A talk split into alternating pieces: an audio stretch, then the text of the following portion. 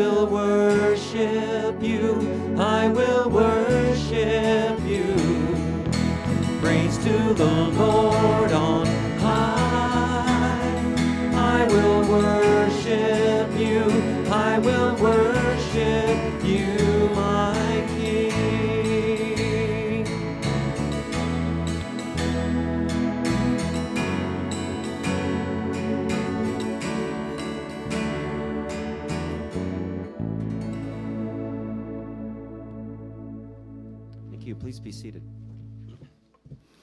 Good morning, everyone. Welcome to, good morning.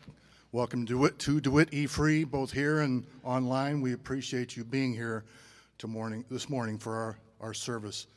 Can we get those two mics?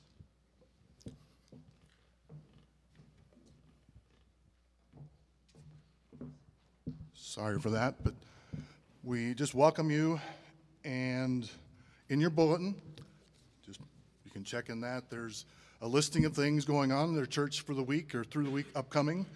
Uh, just a special note, a week from today, a week from yesterday, next Saturday is the ski trip. So if there's any interest in that, and just to remind you, that if you have signed up for that, that's a week from yesterday. And also, uh, the- there's a men's study group uh, with uh, Simeon Tr- Simeon Trust. The sign-up's upstairs, and that starts a week from this coming Thursday. I think it's the 23rd. So the men, you can look at that and check on that. Um, The one thing I forgot right away is, in, in your bulletin also is a connection card. So if there's any prayer requests, if you're new, first-time visitor, second, just so we can kind of make a connection and know you and help you to know who we are, there's a connection card in there. Fill that out. Just put it in the offering box as you leave, and that will be very helpful. We appreciate that. This morning, we also have, um, in our church, prayer is very important. We see prayer as not just necessary, but vital. It's vital for us in communicating with God, not just, not also just individually, but as a church body. And that's what we're going to do here this morning. We regularly spend time in prayer and praise. There's a number of things that happen to us and to those in our in our body, and we want to lift that up in prayer and take that time now. I have a couple gentlemen out here with microphones, so if you have something that you could, we want to lift to, to God in prayer as a group, as a corporate uh, group of believers. We ask that uh, you can just raise your hand. Interesting in the fir- in Genesis is probably the first time when it's noted that prayer happens in chapter three. Um, and it's interesting that God was the one spoke first. Sometimes we go to prayer and we think, you know, we got to lay it on the line. We got to lay it all out, what we want and know about God. But very often, He's the one speaking to our heart all the time. He speaks to us. He's just yearning for a response. So let's not right now. Let's take that time to offer a response and, and requests and praise to God. So if you have anything, feel free to raise your hand. And Dale's over here and Larry's over here. He can get the mic to you. Hey, Brian, I do have a, uh, a praise though. Um, so some, some may know, but a couple, in fact, two weeks today, um, I was uh, coming back from our Princeton farm and I rolled our uh, snowplow truck and no, I did not have my seatbelt on. So for everybody that's giving me grief about that. Um, but I did roll it one and a half times and to walk away of that accident with no cuts, scrapes, bruises, broken bones, anything like it is just a testament that God had his hand on me and keeping me in that cab and not flung around. So I want to thank him for that. Amen. Amen.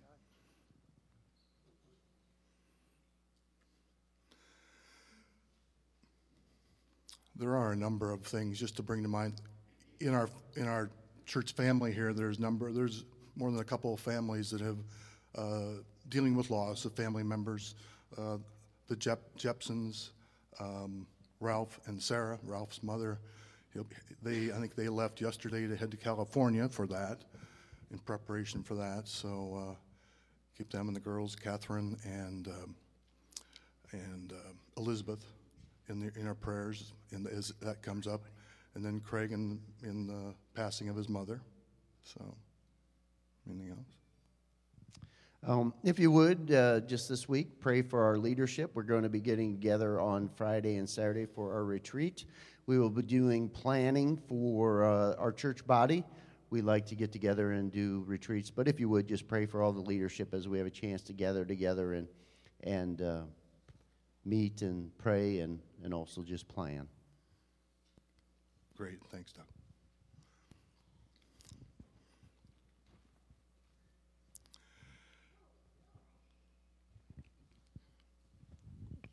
My mom, uh, Jean, is not feeling well today, so just recovery from cough and cold. Um, she'd get feeling better. Then uh, my uncle put himself on hospice. Uh, he's going to be 95 in May, whether that's in heaven or on earth. But he's ready for his homegoing if that's the if God's calling him. Thanks, Deb.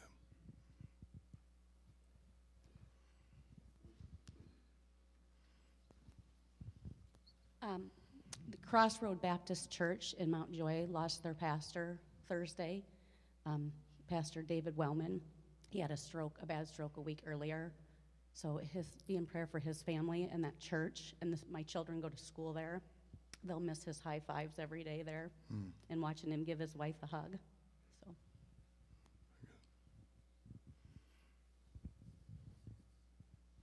Pray for Pam. Pam? Yes. Will do. She's sick. She's been sick for three weeks. She's what? She's been sick for three weeks. Three weeks now.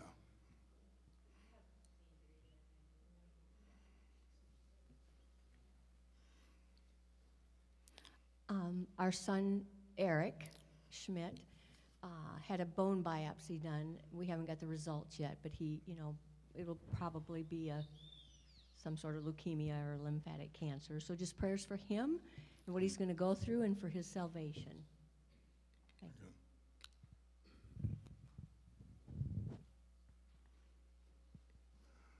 Blaine? Excuse me, Good morning, church. Charles. Um, I've got a praise and a prayer. Um, as you know, I, I do some missionary work over in Africa, and so I've been, we never had an office here in the United States, so um, the house next door to mine foreclosed six years ago, so I've been working on that steadily for six years. And Karen and I finally moved in last night, or yesterday, or the day before was it? Friday night, excuse me. And so we're praising God for that, and so we hope to continue to bring people over from Africa. Hopefully, we'll get over there this summer again to reboot our ministry over there. And the big prayer for us would be um, my good thing um, is going to have surgery tomorrow. Uh, she's having rotator cuff tear surgery, and so those things can get involved with recovery and stuff. So appreciate prayer for Karen. Will do. Blaine? I'd like to have prayer for Dick, Dick Keeney, who passed away in Miles, Iowa. He had a heart attack too. His showings today starts today at two o'clock. We'll lift up, uh, Miles Elementary School. we'll lift up Dick's family. Thank you.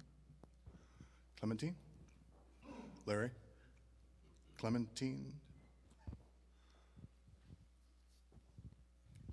Just want to pray God and um, just thank Him and help uh, for the all the help He have over my family, for everybody around my life, and um, and just ask Him to try to make me follow Him every day and um, change my heart with the way He want me to be every day with my family and uh, my country, and help the country to come peaceful and. Um, just tell him thank you and uh, appreciate what help he put around my life every day and just praise him every day. Thank you. Clement- Clementine, you should be up here right now. Just, uh, yeah, that's wonderful.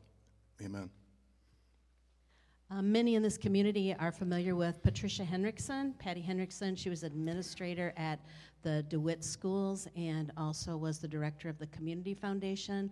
Uh, her 47 year old son, the picture of health, was swimming, got out of the pool, and died of a massive heart attack. It's been really, really rough for Patty because she lost her husband when he was in his 40s as well. So, uh, if we could just surround her with prayer, I know she would appreciate that very much. So, it's Patty Hendrickson.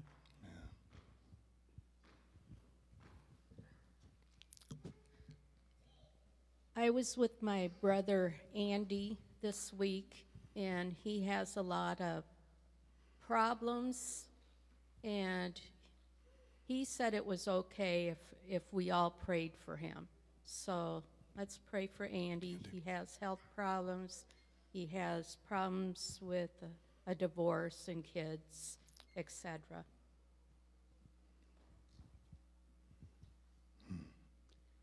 I am uh, an aunt. My brother Forrest Marks and his wife down in Mississippi had their little girl on Wednesday, and her name's Niena Elodie Marks. Wow. Praise God.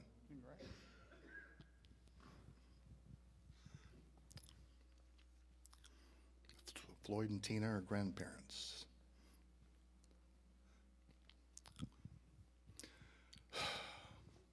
We have no loss of things that we have on our minds and our hearts to bring to God. So, with that, um, and I just mentioned before we do enter prayer, after the service, uh, and Dale were reminded also that in the room after you pass uh, where, where um, uh, Jeff and Angie are and head into the door, the room to the left, Jared Eichhoff will be in there. If you want to have prayer, Jared's more than willing to sit there and pray with you. Just go in the door to the left after you, you know, go, get into the hallway, and Jared will be there and uh, uh, available if you any of, after the service you'd like to have prayer. But with that, let's go to prayer right now. Dear Heavenly Father, our heart aches. Our hearts sometimes are filled with joy. Oftentimes we don't know what to even pray for. It seems just as here, the many things that were mentioned. How can we re- even remember them all and consistently bring them to you?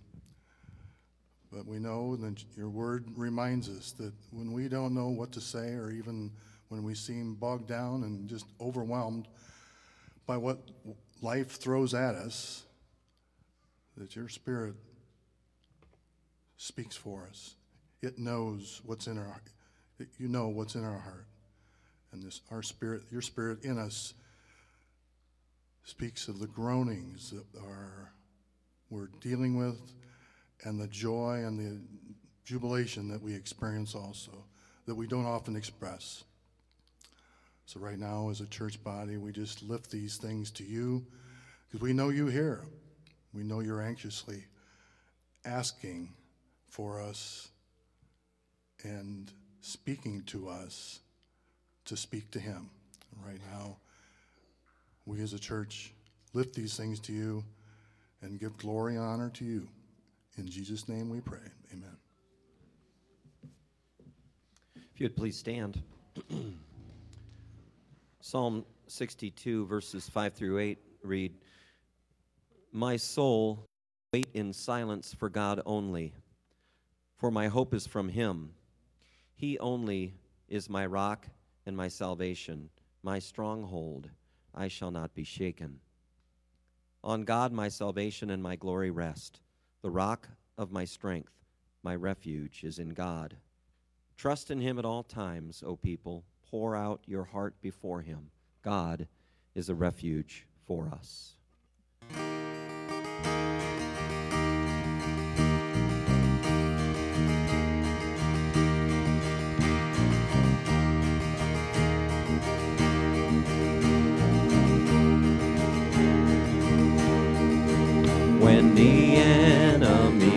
Surrounds and my heart grows faint within. When the darkness overwhelms and my fears are pressing in I will trust in you O Lord. In the silence I will wait I will stand upon your word. You're my solid rock my salvation, my steadfast hope that won't be shaken. My soul will wait, my soul will wait for you. You're my stronghold and my shield in the midst of every threat. Though the wicked never yield, they will vanish like a breath. Yes, I know the outcome sure. Satan's evil plans will fail. In your power I'm secure. You're my solid rock and my salvation, my steadfast hope. I won't be shaken. My soul will wait. My soul will wait for you. You're my comfort when I feel forsaken, my refuge and my sure foundation. My soul will wait, my soul will wait for you.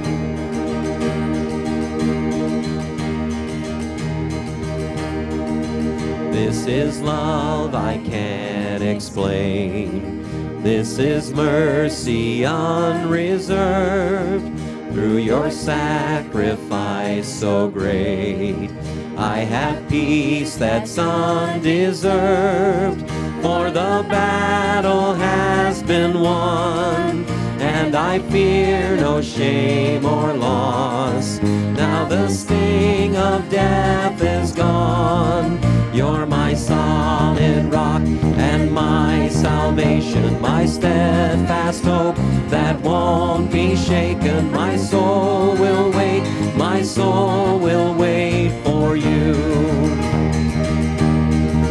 You're my comfort when I feel forsaken, my refuge and my sure foundation. My soul will wait, my soul will wait for you.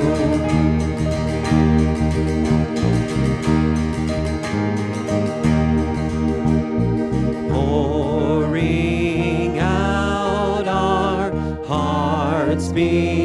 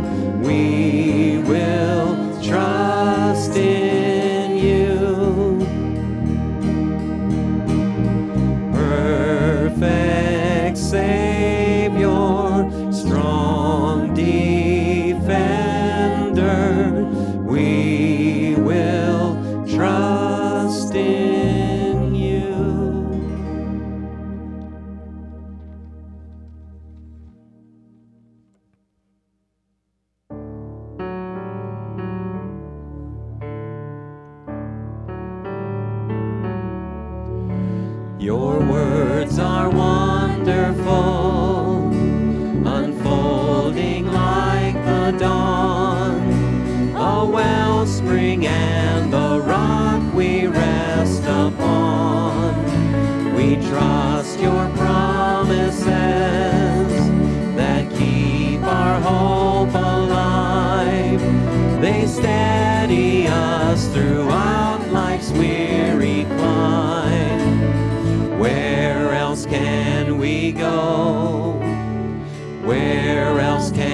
we go? You have the words of life, the words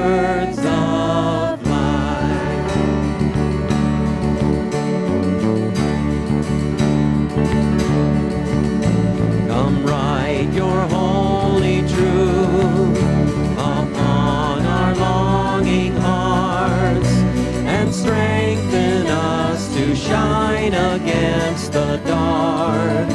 Lord, guard us from the lies the enemy will speak. No guilt remains for those you have redeemed.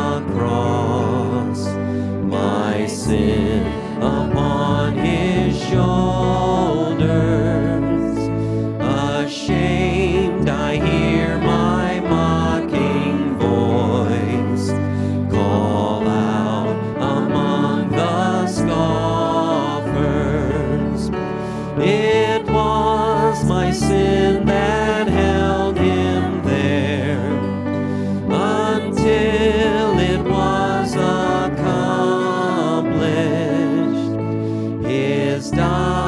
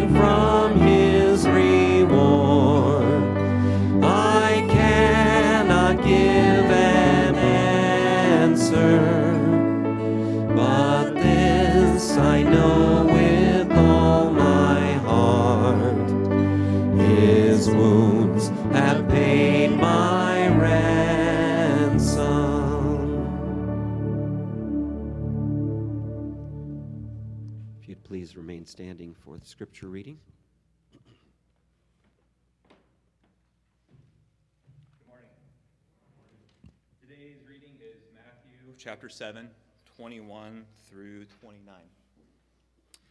Not everyone who says to me, Lord, Lord, will enter the kingdom of heaven, but the one who does the will of my Father who is in heaven. On that day, many will say to me, Lord, Lord, did we not prophesy in your name and cast out demons in your name and do many mighty works in your name? And then I will declare to them, I never knew you. Depart from me, you workers of lawlessness. Everyone then who hears these words of mine and does them will be like a wise man who built his house on the rock. And the rain fell, and the floods came, and the winds blew and beat on that house, but it did not fall, because it had been founded on the rock. And everyone who hears the words of mine and does not do them will be like a foolish man who built his house on the sand. And the rain fell, and the floods came, the winds blew and beat against the house, and it fell. And great was the fall of it.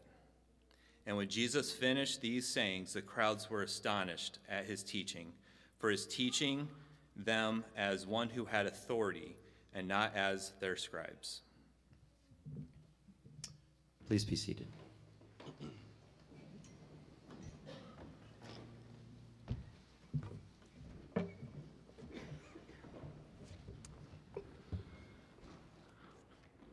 Will you please pray with me? Oh, kids are going to go with Miss Abby today and Miss Haley.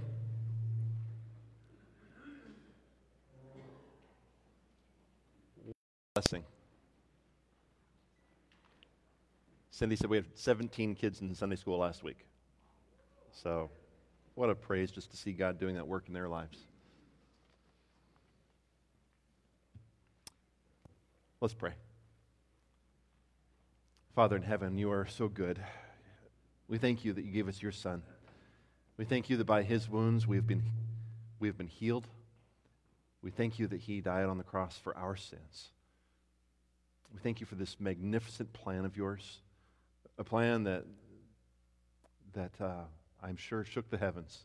I'm sure that when the angels saw what you were about to do, when they witnessed what you did, when all the hosts of heaven beheld your plan and your works, great was the praise.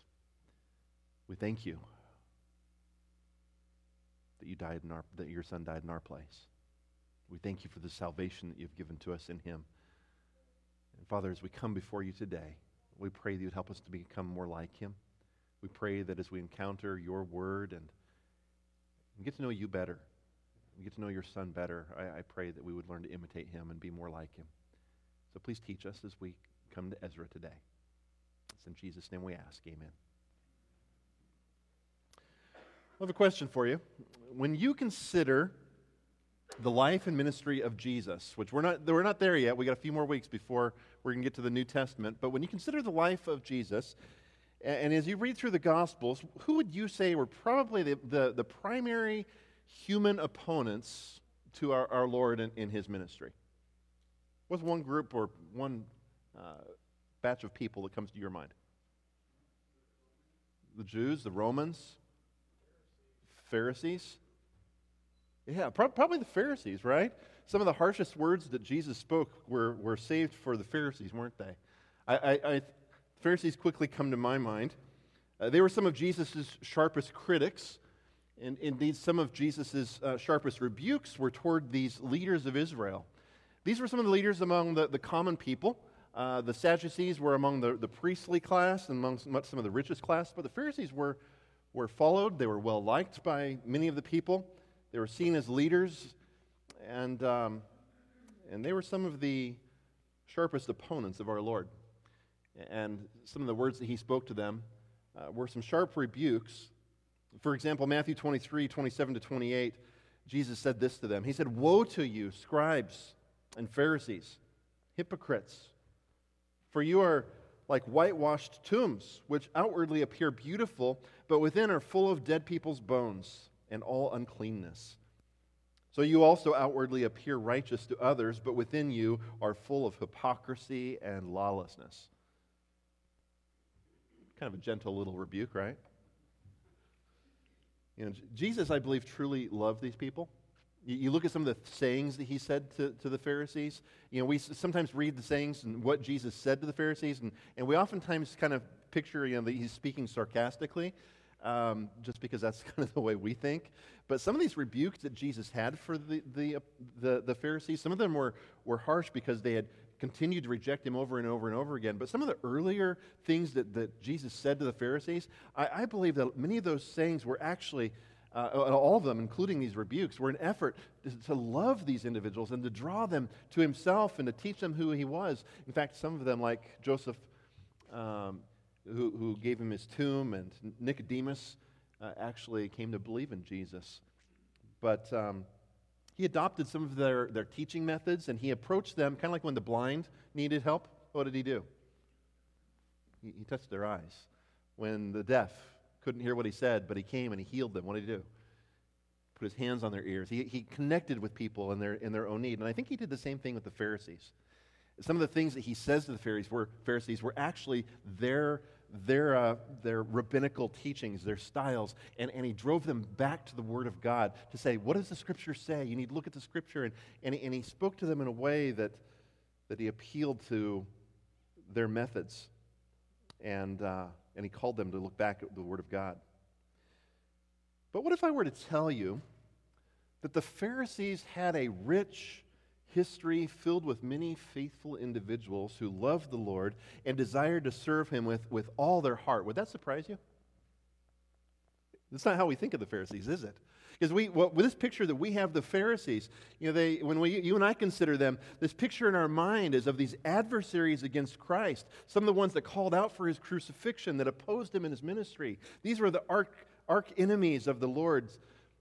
They were most often they become the paradigm within sermons of how not to live, right? However, it wasn't always that way. Early on, early sources reveal that their movement began a few centuries before Christ during the Greek Empire. In fact, much of their roots may have actually come from the ministry of Ezra. Uh, Ezra didn't found the Pharisees, but, but the work that he did that we're going to look at today uh, led to a movement that, that eventually became the Pharisees. Israel's history was filled with idolatry and disobedience. And it was the Pharisees that said, We're never going to go back there again. All the idolatry that was a part of our history for centuries, that's not where we're going to go. We're going to pursue righteousness. We're not going to repeat the mistakes of the past that led to the exile of the Jews. These were the men that, if you were to stand beside them today, these were the people that probably would sound a lot like us. They would have been the people that said, we need to get back to the Bible.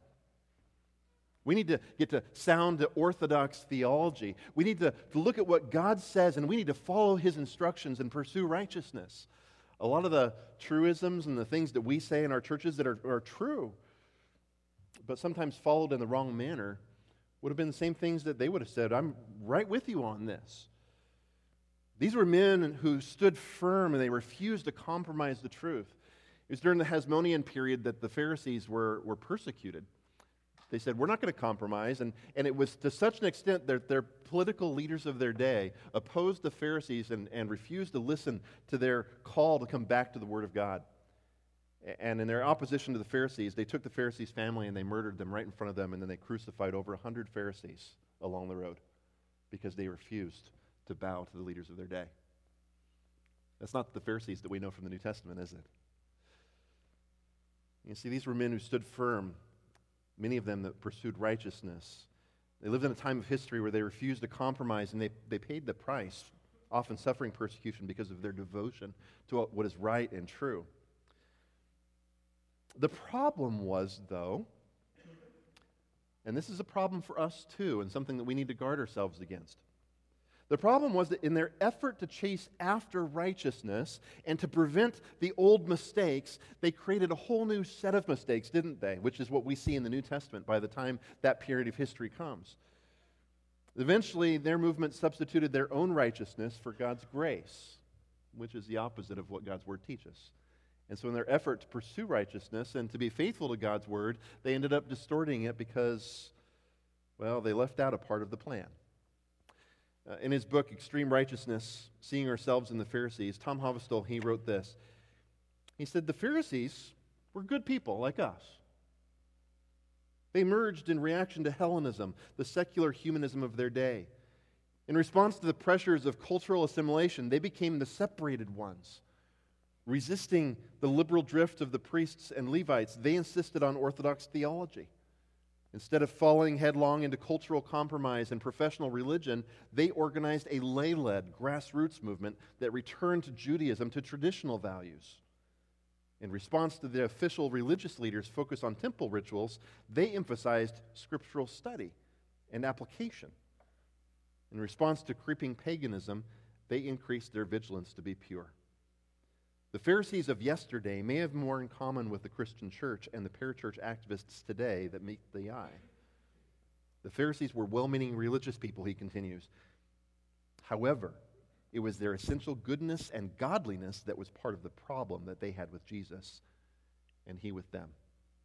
The Pharisees received, received such harsh treatment from Jesus, not because they were so far from the truth, but because they were so close. Well, we have three more weeks in the Old Testament that covers the centuries from the century, really, uh, about 100 years, from, from the period of Babylon and, and the exile um, to the end of the Old Testament. In, in, Daniel, we, we discovered how the captivity in a foreign land had, it, it was part of God's plan. And God reminded his people that, that he is a God who wants to be with us. And the exile was him bringing his people back, even if he had to send them out of the land that he had promised to them. You see, God wants to be in relationship with his creation. Indeed, God has a plan for accomplishing his promises. He has a plan to accomplish his promises that started back in Genesis, right after the fall. Promises that he made to Abraham, promises that he made to David. In Daniel chapter 9, we, we saw how in the upper story, God's sovereign work has never stopped, has it? God never came to the exile and went, oh man, I really messed this up, didn't I? He showed this has been part of the plan all along. I've been telling you the exile was going to come if you didn't follow me. And, and he shows us a glimpse in this amazing prophecy of what and, and how he is going to accomplish those promises that started all the way back at the beginning. So, we're going to introduce our final key word that covers the last period of Old Testament history. This is word number 15 in our, our um, series. We're not going to review them today, but the, the final key word for the Old Testament is return. You see, in Ezra, we discover the return home. Next week, we'll look at the book of Esther and see how God preserves his people in the midst of, of trials. And then we'll show how the rebuilding of Jerusalem came about in the time of Nehemiah and the prophet Malachi. But today we're briefly going to see how the exile came to an end, and, and then we're going to get an, a snapshot of one man whom the Bible describes as the, the good hand of his God was on him. A movement that began, that led to Pharisees, that eventually they lost sight of. And, and I'd like us to look at what the roots of that were that, that made, uh, that caused God to uh, put his hand upon this ministry. Well, last week we saw how the 70 years for Babylon came to an end. When Daniel read the book of Jeremiah, uh, we saw Dan- Daniel responded, didn't he? He said, Why aren't we going home? The 70 years for Babylon's over. How come we're still in exile? How come we're still in captivity? But then he read Jeremiah and he realized we, we need to repent. We need to plead with our God to take us back to the land. And so he did that. And it was, um, it was the year 539 BC. The Persians had replaced the Babylonian Empire, and Daniel and his ministry led to God's people repenting and pleading their case before the Lord, and, God heard them just like he promised. It was only a few months later, the beginning of the new year, that uh, God was going to bring about his plan to bring them back. But the way that God brings them back is not what you and I would expect if we were writing the story. If I was writing the story, what would come next would probably begin with a great campaign when the people would overthrow their oppressors, they would fight for their freedom. You might have a horse riding back and forth in front of the armies, leading them in an inspiring speech and crying out freedom or something like that. That's how we would think of the story, right? Some great battle that takes place to overthrow their oppressors, the Persians. But the way that God brings them back is something a little bit different. God does something altogether different from what Israel had experienced over the last several centuries. Instead of the Jews having to pick up the sword, God does something different. He changes the heart of the king of Persia. Look at how the book of Ezra begins. In Ezra chapter 1, verse 1, we read this In the first year of Cyrus, king of Persia, that the word of Yahweh by the mouth of Jeremiah might be fulfilled, Yahweh stirred up the spirit of Cyrus, king of Persia, so that he made a proclamation throughout all his kingdom and put it in writing. Thus says Cyrus, king of Persia Yahweh, the God of heaven, has given me all the kingdoms of the earth, and he has charged me to build him a house at Jerusalem, which is in Judah. Whoever is among you, of all his people, may his God be with him and let him go up to Jerusalem, which is in Judah, and rebuild the house of Yahweh, the God of Israel. He is the God who is in Jerusalem. And let each survivor, in whatever place he sojourns, be assisted by the men of his place with silver and gold, with goods and with beasts, besides freewill offerings for the house of God that is in Jerusalem. Not the words you'd expect from a pagan king, are they? And so, just like that, the captivity ended. Daniel prayed, the people turned in repentance and pled before the Lord. And within just a few months, Cyrus comes up and he says, Hey guys, here's what we're going to do. A little different from the Assyrians, who beheaded people and stacked up their skulls on the roads. A little different from Babylon, who put a hook through your nose and drug you off to a foreign kingdom. Cyrus comes along and he says, I'm going to send you home. I want you to go and you want, I want you to build your temple. I want you to go back to your lands. And God uses Cyrus. God changes the heart of a king, and, and the people have the freedom to return. Daniel repented in 539. At the beginning of the new year, Cyrus issues this proclamation. And the first wave began that year under the leadership of three men. Uh, we hear of a guy named Sheshbazzar. There's Zerubbabel, and he's the next governor, and Joshua, uh, the next high priest. Joshua sounds like an Old Testament name that you're familiar with, right? You know Joshua? It's the same name of another guy we know, named Jesus, Yeshua. Um, and so these were the three leaders that, that led the people. By the way, uh, Curtis, uh, the Myers here, right? Got some great names for you. All right. Expecting this next week? All right. Sheshbazzar. I, I can hear it now. Maybe not? Okay. We tried. Um, when the seventh month, in chapter 3, we read about this first group gathering in Jerusalem. And so, so they make it there, they, they come to the land, and, and then we're told when the seventh month came, in chapter 3, verse 1, and the children of Israel were in the towns, the people gathered as one man to Jerusalem. Then arose Joshua the son of Jozadak with his fellow priests, and Zerubbabel the son of Shealtiel with his kinsmen, and they built the altar of the God of Israel to offer burnt offerings on it, as it is written in the law of Moses, the man of God. And so the captivity ended. The first exiles returned home, and the people were starting anew by, by following God's word. We're told that over that next year, they laid the foundations for the temple. It was a little smaller than before. Some of the people wept because they remembered the days of Solomon and the temple that stood there. Many people rejoiced but um, they laid the foundations for the temple. And in verse 11, it tells us, and they sang responsively, praising and giving thanks to, the, to, to Yahweh. And, and this next verse comes from the Psalms that they responded together. For he is good, for his steadfast love endures forever towards Israel. And all the people shouted with a great shout when they praised Yahweh because the foundation of the house of Yahweh was laid. So it was a good start, wasn't it? Encouraging? Little different from some of the failures we've seen over and over again. However, what's oftentimes, oftentimes it's harder, to, harder than starting right is finishing well. Have you found that? You got good intentions at the beginning, and you get excited about what you're doing and what God's doing, and following that through, though, can be tough. Few are those who finish well. And the Jews found the same thing. Over chapters 4 and 5, it reveals that the foreigners who were living around in, in the land, remember what had happened when they got taken off into exile? Nebuchadnezzar put other people in the land. And so there are people that were living there that weren't Jews, that weren't of Israel, and they kind of started to like the land, and they didn't want the Jews to come back. And so when the Jews did return, and, and they started building a temple and doing things a little different than what they ex- were used to over the last several decades, they started to oppose the building of the temple. They didn't want Jerusalem being rebuilt. Not only was there a, a, human opposition to the plan, but, but we know that there's a spiritual battle that's taking place in the heavens.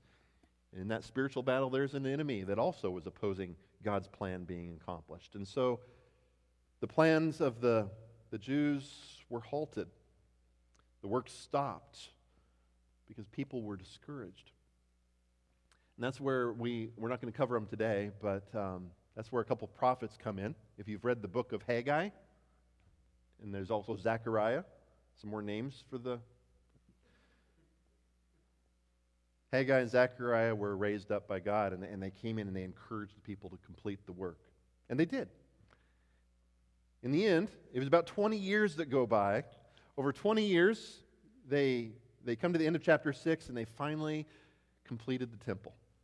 So, a wonderful time in the history of the Jews. A tough time. They stuck with it after being discouraged and after stopping, and they came back and they did what God called them to do. Now, you would think in a book which is entitled Ezra, you think we might have met Ezra by now, right? He's nowhere in the first six chapters. Where is this guy? He's a little bit late, isn't he? Well, the first half of Ezra takes place primarily under the leadership of Zerubbabel and Joshua, the, the governor and the priest, with the prophets Haggai and Zechariah encouraging the people. And those first six chapters cover about 23 years and focus on the rebuilding of the temple. And then finally, in chapter 7, we're introduced to a guy named Ezra. Ezra is a, a priest. He's skilled, he's a skilled scribe in the law of Moses. What might surprise you is that Ezra probably wasn't born yet when the book of Ezra began. In fact, uh, Jewish tradition holds that he was a young man in his 20s when he led the second return back to Israel. And so, according to their chronology, he, he wasn't born yet when they finished the temple. He was probably still a youth when the temple was being completed or was born in those years soon after that. But almost 60 years takes place between the last verse of chapter 6 and the first verse of chapter 1. So there's a big gap. So read verses chapters 1 through 6 and think about Zerubbabel and Joshua and the Jews that came back in that first wave. But almost 60 years took place before the second wave of Jews comes, comes back to, to Jerusalem. And while the first six chapters focus on the rebuilding of the temple, chapter, chapters 7 and 10 focus on God's reformation of the people's hearts. And that's where Ezra comes in. As the chapter opens, we see that there's still a, a great many Jews that are living in Babylon. In fact, God had told them, remember, build houses, give your children in marriage, plant your gardens because you're going to stay here a while. By the end of that period, guess what happened? So we kind of like it here. We're comfortable here. We built our houses. Our children got married here. And so a lot of the people stayed in Babylon. They stayed for centuries, even millennia. The last of the Jews left Babylon and, and the nation of Iraq during our lifetime now. Well, this second wave was led by Ezra, and we're introduced to him in verse 6 of chapter 3, where God says, This Ezra went up from Babylonia. He was a scribe skilled in the law of Moses that Yahweh, the God of Israel, had given, and the king granted him all that he asked, for the hand of Yahweh his God was on him. It's a beautiful phrase, isn't it? It's the first time we read that about Ezra here in this chapter. The hand of the Lord was on Ezra. Isn't that something you'd like to say of yourself? The hand of God was upon me. The hand of God was upon my life and my ministry, the things that, that He led me to do. There's something very special about this person, about the ministry that you, the Lord is going to bring about through him. You know, many of you have a, a life verse. How many of you have a life verse? It's kind of your go to verse. Dot does. Happy birthday, Dot. Is Dot the only one that has a life verse? Many of us have a, a life verse that we go to. And some of us John 3.16. Some of us have others. Something that's just been an encouragement to us throughout the decades. Uh, I'd like to share mine with you today. Uh, what I love about Ezra, this scribe, is that Ezra was the embodiment of a student of God's Word. We've already been told in verse 6 that the hand, the hand of the Lord was upon him. The text is preparing us for God to do something through this person. But then in verses 7 through 9, we find some very exciting chronological details about months and days and years and, and regnal data for the king Artaxerxes. I mean, this is the stuff that historians bust at the seams for, and I'm sure you guys are going, ooh, let's read this. This is better than Leviticus. But let's read it because this is Ezra is going to set the context and because this is part of the inspired word of God. In verse 7 it says, There went up also to Jerusalem in the seventh year of Artaxerxes the king some of the people of Israel, and some of the priests and Levites, the singers and gatekeepers, and the temple servants. And Ezra came to Jerusalem in the fifth month, which was in the seventh year of the king. For on the first day of the first month he began to go up from Babylonia, and on the first day of the fifth month he came to Jerusalem. For, here it is again, the good hand of his God was on him. Interesting. A second time, the text notes. The hand of the Lord was upon him. In, in fact, this time it adds the word good. The good hand of his God was on him. Ezra was a leader of Israel a teacher of the law, student of the Old Testament. The, the, significance of the timing, however, that we find here in verse 9 and some of these chronological details that, that you might kind of just gloss over, it's, it's very significant because there in verse 9, the first day of the first month, do you know what that meant? It was Passover. It was time for Passover. Passover was the celebration of the Jews leaving Egypt. The angel of the Lord had passed over the firstborn of Israel. Do you remember that story so long ago? It's been a whole 15 weeks or so that we've covered that. Lord passed over the firstborn of Israel, and the next morning they walked out their doors and they kept walking right out of the land of slavery. And now, several centuries later, there's a second exodus happening. And this time it's taking place when the Jews are walking out of their doors and they keep walking right out of Babylon, the land of their captivity. They traveled 500 miles and they arrived in Jerusalem exactly four months later. God's hand was on Ezra. But note the reason why God's good hand was on Ezra. And verse 10 is my life verse. This is the verse that's come to remind me of what God has called me to do. Uh, my spiritual gift is teaching. I, I, love to teach. I love to teach God's word. And so naturally, Ezra, Ezra is one of my heroes, even though he doesn't show up for half of the book. But I love verse 10, and it has been a constant reminder to me not only of what I'm called to do as a teacher, but also what every one of us is called to do, to be. Every single one of us, we are called to be students of God's Word. And we're told in verse 9 that the good hand of God was on him. Why was that? Well, verse 10 tells us. For Ezra had set his heart to study the law of Yahweh and to do it and to teach his statutes and rules in Israel.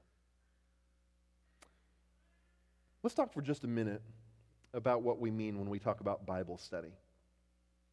We need to allow our lives, like Ezra, like so many who've come before us, you and I need to allow our lives to be saturated with Scripture to be familiar with the words of the Bible. But we also need to be involved in Bible study, the process of asking and answering questions about the text of Scripture. So, what is Bible study? The first step of doing good Bible study, and I've laid this out before, you before I review this often because I want you to get this system down. Three simple steps. Sometimes it's hard, sometimes it's complex, sometimes it takes a lot of time. But if you can consolidate your Bible study into these three steps, it's going to do wonders for your reading and study of God's Word. The first step of doing good Bible study is observation. Observation is asked, what do I see? We, we live in a grocery store culture that requires that we have everything now. And I have a gazillion choices, right? Don't you love being a part of that culture? It's kind of convenient sometimes, isn't it? But we transfer that culture into so many different areas of our lives, including the way we do Bible study sometimes. In 2 Peter chapter 1, Peter tells us in verse 20, he said that no prophecy of Scripture is a matter of one's own interpretation. You hear that? No prophecy of Scripture is a matter of one's own interpretation. In other words, you can't just open the Bible and go, eh, I think it means this today. And tomorrow I think it means this.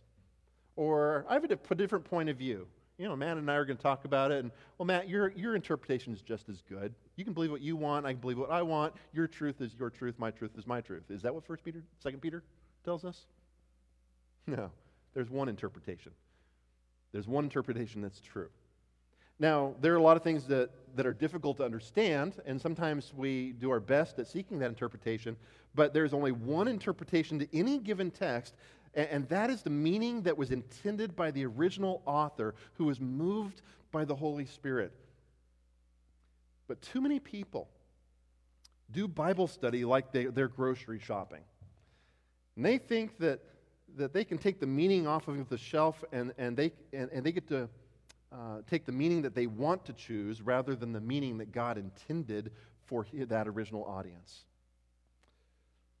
The observation step, it ensures that we take the time to really look at the passage, to dig deep, and then to find these nuggets and go, okay, what do I have here? And this is where we can dig deep in the soil of the Word of God and mine the riches that are there.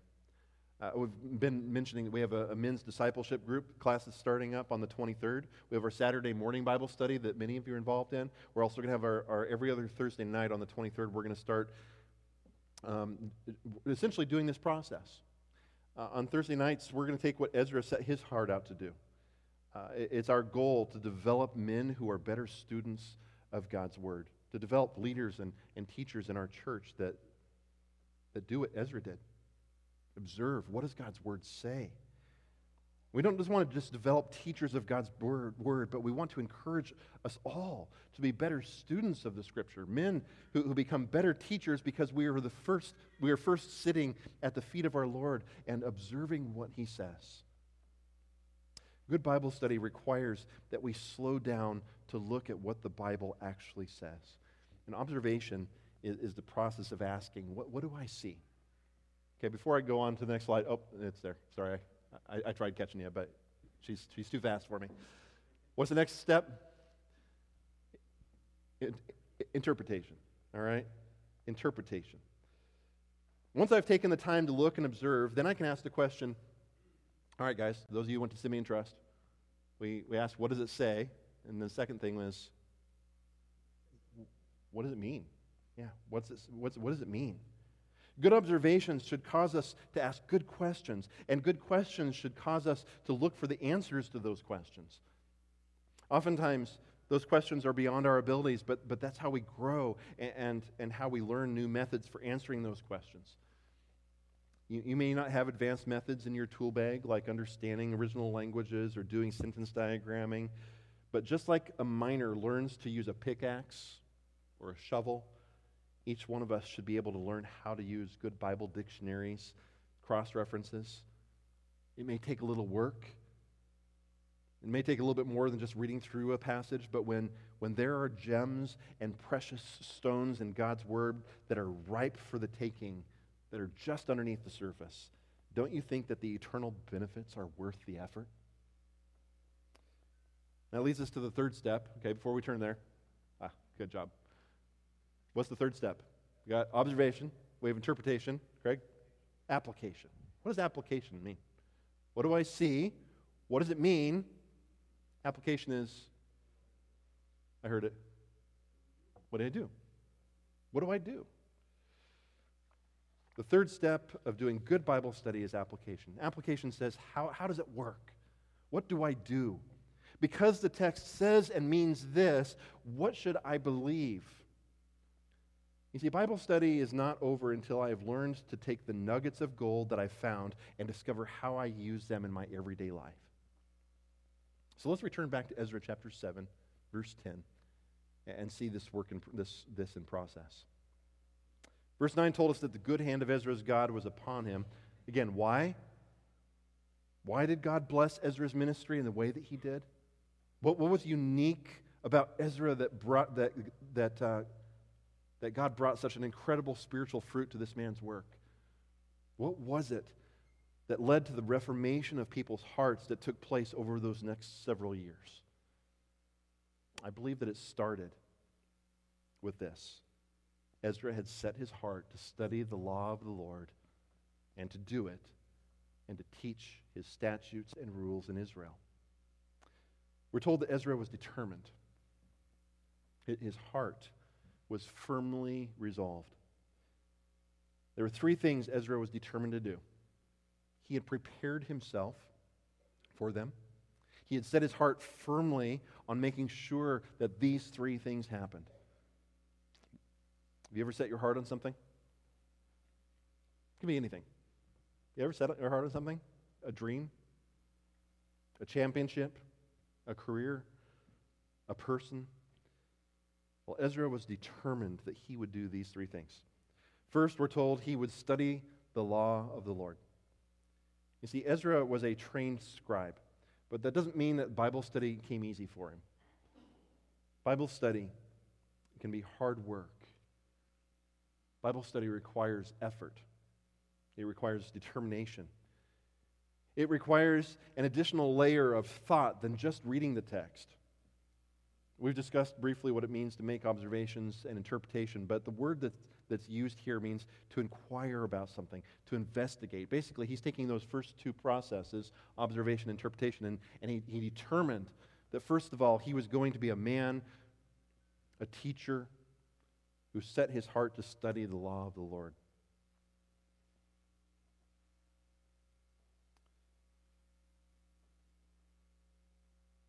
In 1848, there were fewer than 80 buildings in Sacramento.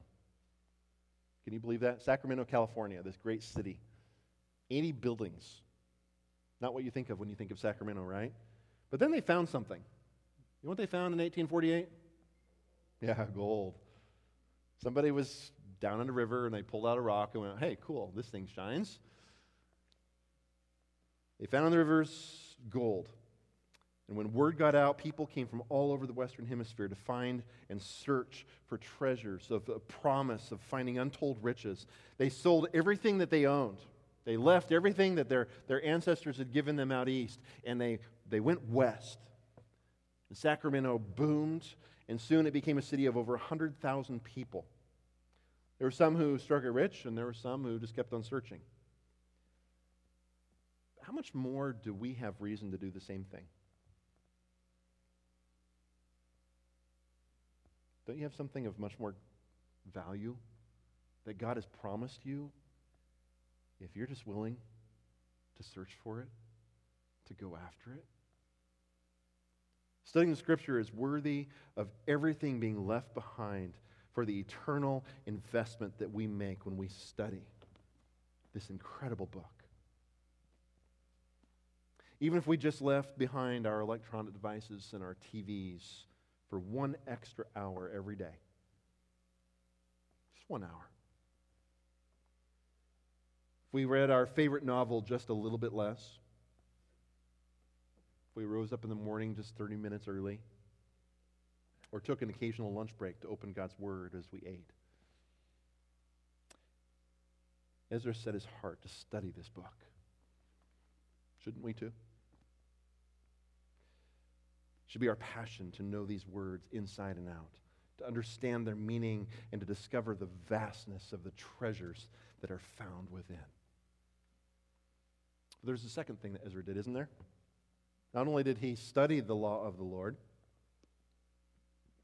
what's the second thing he did?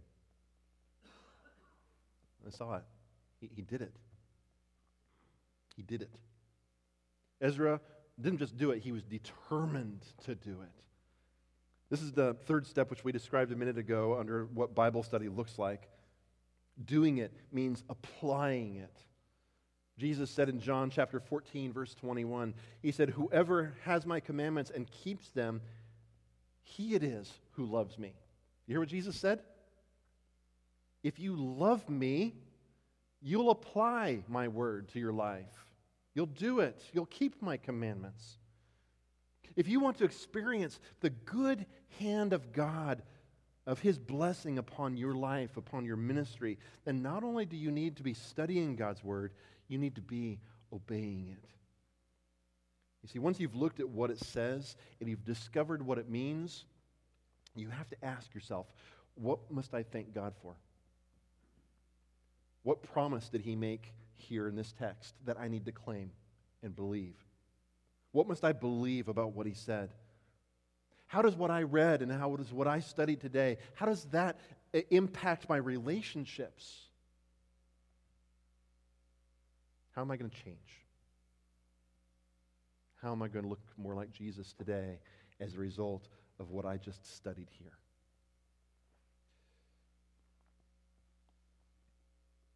Bible study without application is like asking God for wisdom and then saying, Thank you as you walk away and you doubt whether God can really even deliver it. James tells us that the one who does this is double minded and unstable. We've got to put it into practice. That's what Ezra set his heart on. But if you read the text, that's not where it ended, right? Ezra had one more step. He set his heart on teaching God's statutes and rules to Israel. Ezra wasn't satisfied with just studying God's word and obeying it. You see, he understood that Bible study is meant to change other people's lives as much as it changes me. That, that I can't just hold it all in and keep it for myself. I need, I need to let other people know what's in this book. And so, whether it's sharing the gospel or teaching it in a public setting or just passing these truths on to our children, it's my responsibility to teach these things to others. I may not be a, you may not be a scribe like Ezra. You may not be a priest or pastor or an elder or a teacher in your church, but you have the responsibility and the privilege of studying God's word, of obeying it and doing it, and then passing it on to others in some way or another.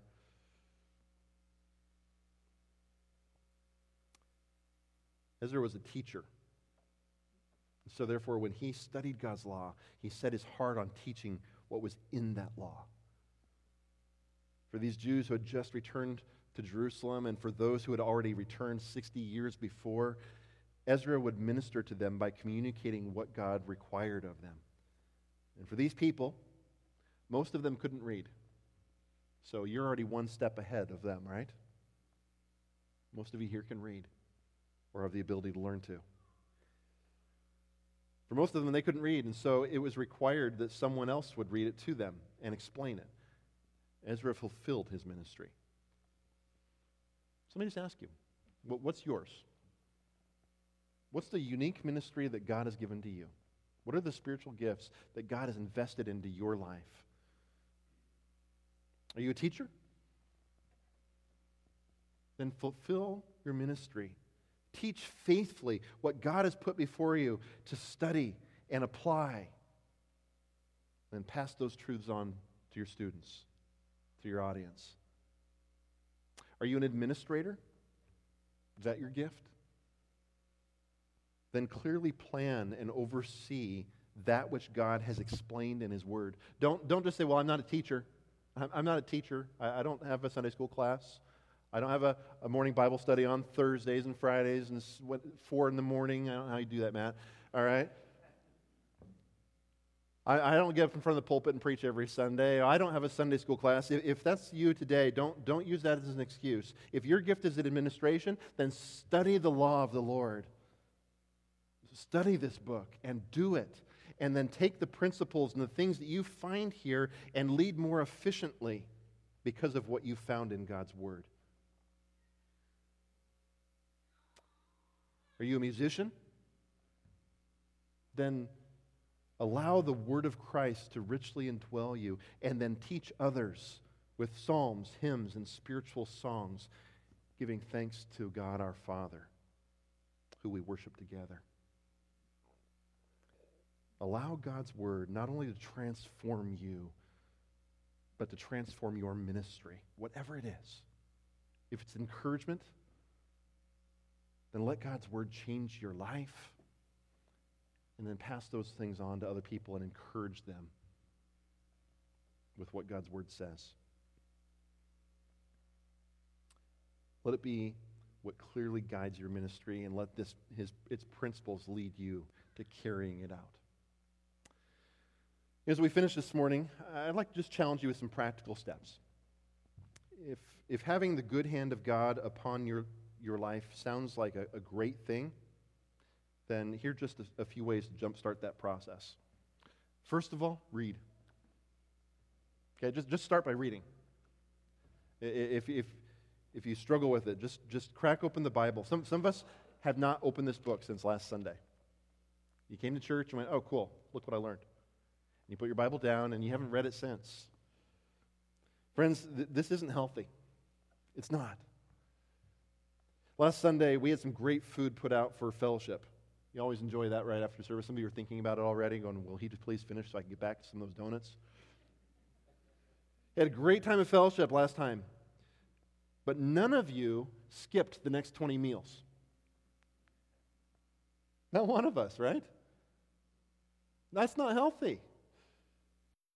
We come back on the next Sunday in order to have our next meal. So, why would we do this with our spiritual health? We need as much nourishment from God's Word as we do from the food that we eat every day, even more so.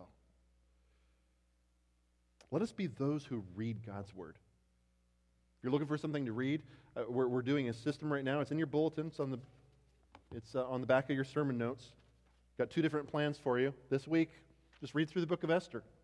Okay, if you're doing the, the, the, um, the central themes pack, and you just want to kind of just go through the central core story of the Bible, okay, we'll just be reading as Esther, verse chapters 1 through 10.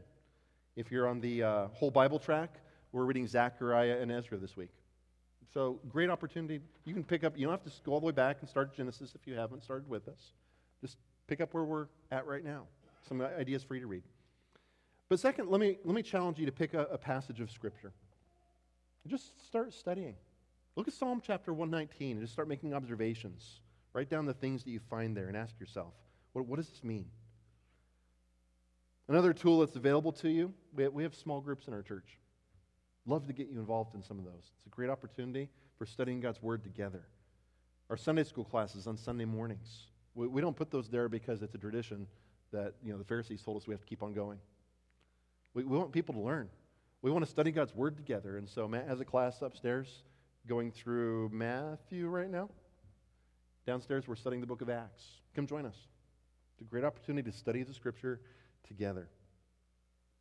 Um, Saturday mornings, men have a study. We have small groups. We have Sunday school. Uh, once again, men, I'm going to ask you to pray about coming, uh, the upcoming men's discipleship class. Every other Thursday night, 7 o'clock to about 8.30. It's called First Principles. I, am going to require some work.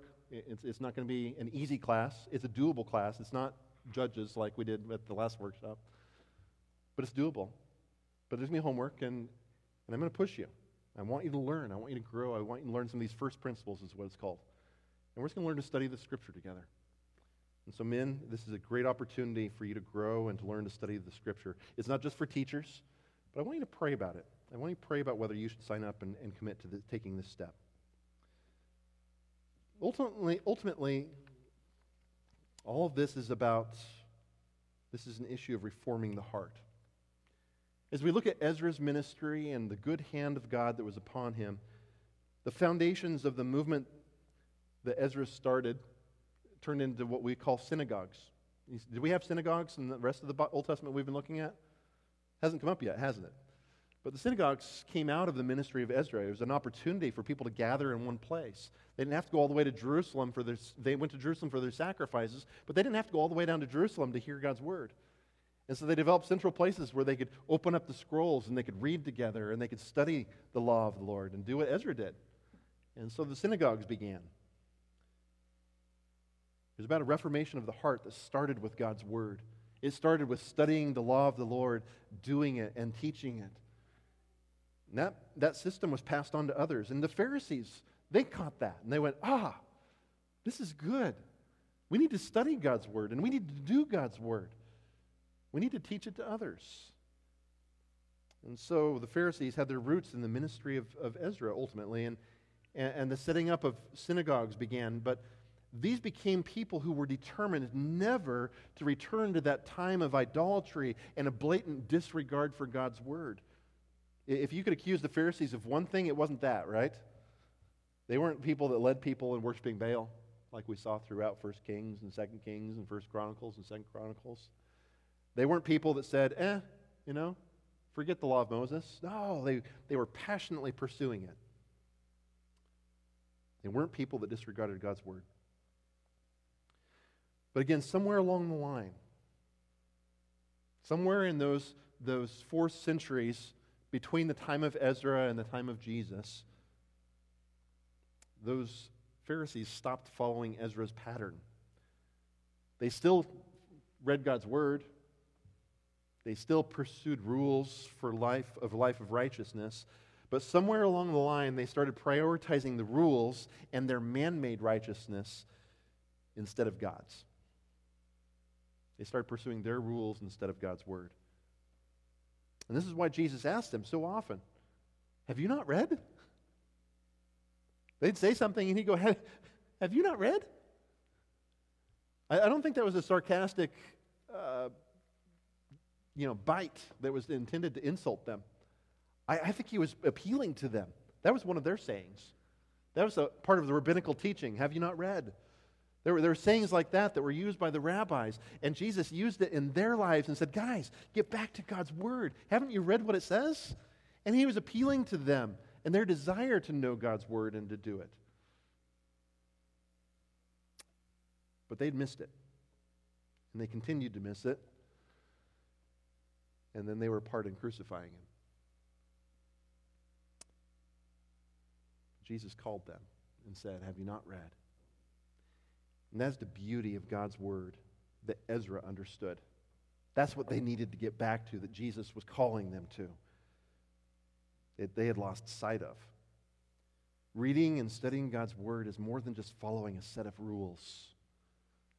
It's more than just going to church on Sundays and getting your little bit. God's word is living, it's active. And as we nourish ourselves on what God has written, we are participating actively in our life in Christ. When you saturate your life with God's Word, you begin to discover the joy of knowing a God who declares, I'm with you. I'm with you. Father, we thank you for the life of Ezra. We thank you for this man who had determination to accomplish one great task in his life that was composed of three steps studying your law, obeying and doing your law, and passing it on to others. Father, it's my prayer for these people here today, my friends. It's my prayer that, that each one of us would wholeheartedly pursue this same drive, the same task. Might we be people that it's never said of us that, that we didn't love your word.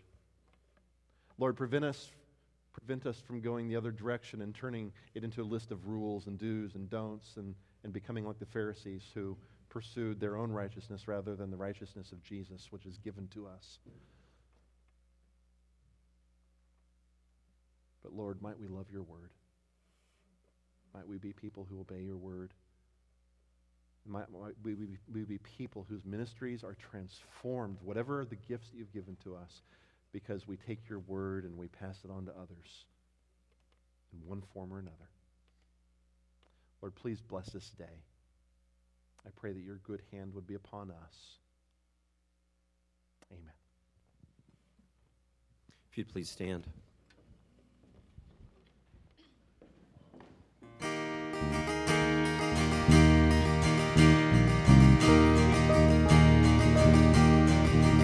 This is love I can't explain. This is mercy unreserved. Through your sacrifice so great, I have peace that's undeserved. For the battle has been won, and I the sting of death is gone. You're my solid rock and my salvation, my steadfast hope that won't be shaken. My soul will wait, my soul will wait for you. You're my comfort when I feel forsaken, my refuge and my sure salvation. My soul will wait, my soul will wait for you.